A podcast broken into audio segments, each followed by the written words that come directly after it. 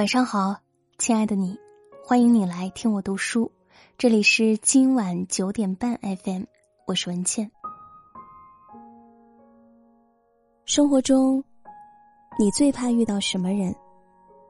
借钱的、嘴碎的，还是催婚的？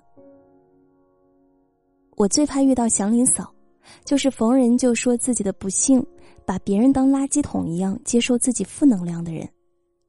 我表姐就是这样的人，这两年在老家家族聚会的饭局上遇见她，她都是一副不修边幅追着孩子喂饭的形象。我习惯化妆，跟家人外出吃饭也会稍微打扮一下。表姐看我穿的比较正式，就开始感慨：如果没有生孩子，我也有钱买漂亮衣服。紧接着就是一番老公挣钱少。自己连生了二胎，只能在家带孩子，没办法出去赚钱等抱怨。你不打断他，他就能追溯到为什么我当年不好好读书考大学，为什么我不去大城市打工，又那么早结婚。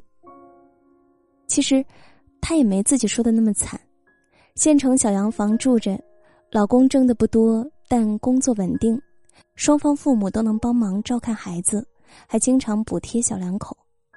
他却哪儿哪儿都不满意。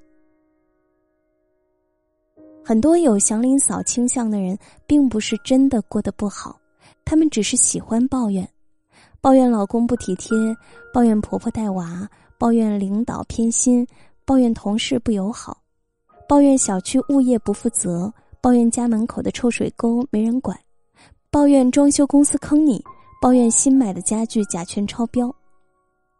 很多明明自己多动点脑子，多花一些时间，能改善甚至解决的问题，祥林嫂们就是不行动，把时间浪费在抱怨指责，以为事事皆在刁难，所以一直抱怨自己的不如意，觉得全世界都在与自己作对，所以处处抱怨命运的不公平。但是抱怨完了，问题依然处在那儿。而抱怨的人和听抱怨的人，除了浪费一段宝贵时间，一无所获。还有一些人的负能量，不在于纠缠自己的不如意，而是因为看不惯并不完美的社会百态。我曾经暗恋过一个学长，就属于这样的，他充满了社会责任感，但他表达的方式，时常让周围人感觉过于激进。学长口才很好。曾经是学校辩论队的主力，在打比赛的时候总是慷慨激昂，让观众也觉得热血沸腾。他关注社会问题，会给当地报纸投稿，抨击一些不道德、不合理的现象。生活中，他也经常收不住，喜欢吐槽这个，抱怨那个，很多人都说他是个愤青。没想到毕业后，他选择回乡创业，做果蔬物流，还帮村里搞电商扶贫。和一家巨头电商平台谈好合作那一天，他发了一条朋友圈：“学生时代的我总在提出问题，希望不久的将来自己能变成那个解决问题的人。”几年过去，我才明白他这条朋友圈的意思。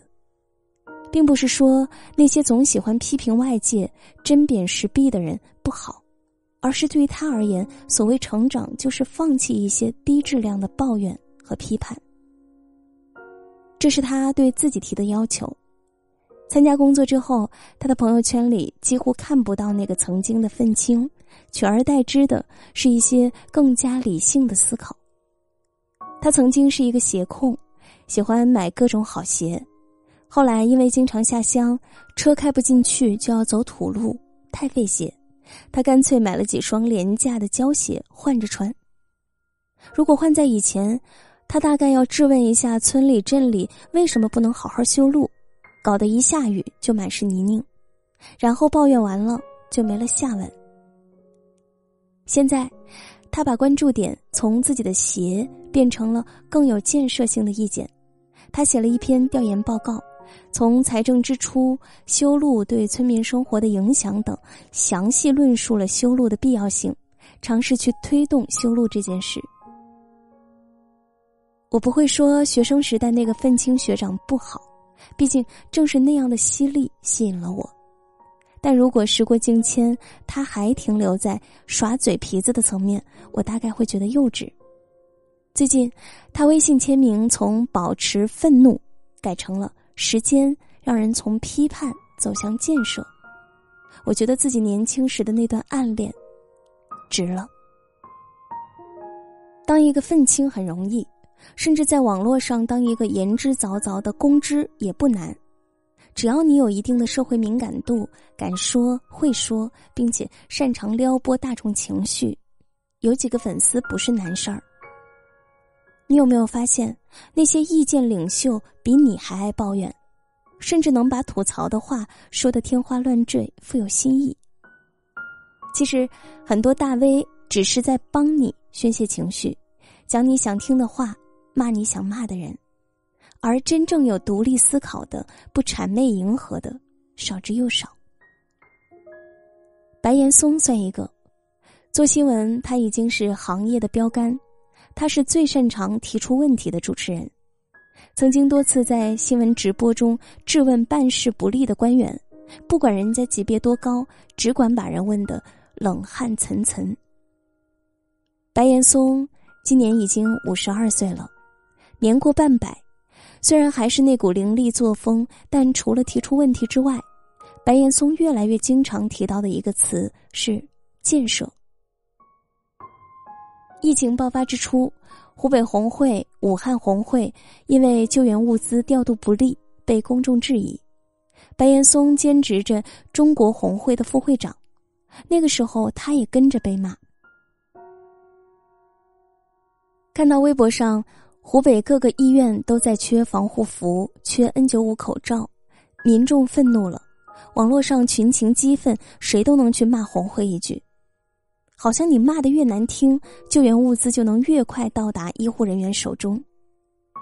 其实，大多数人骂完了就完了，但白岩松没有回避这件事，而是通过红会面对紧急疫情暴露出的问题，做了深入研究和分析。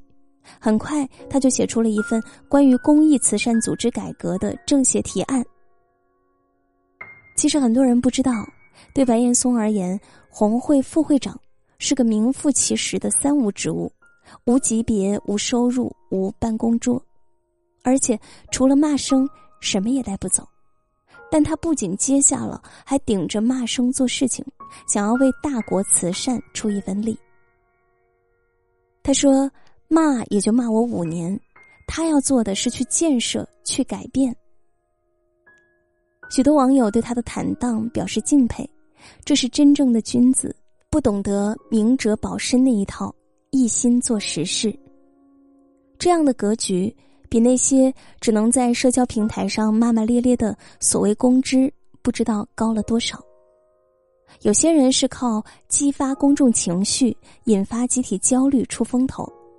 这样的人除了图一时口舌之快，对于现实问题并没有解决的能力。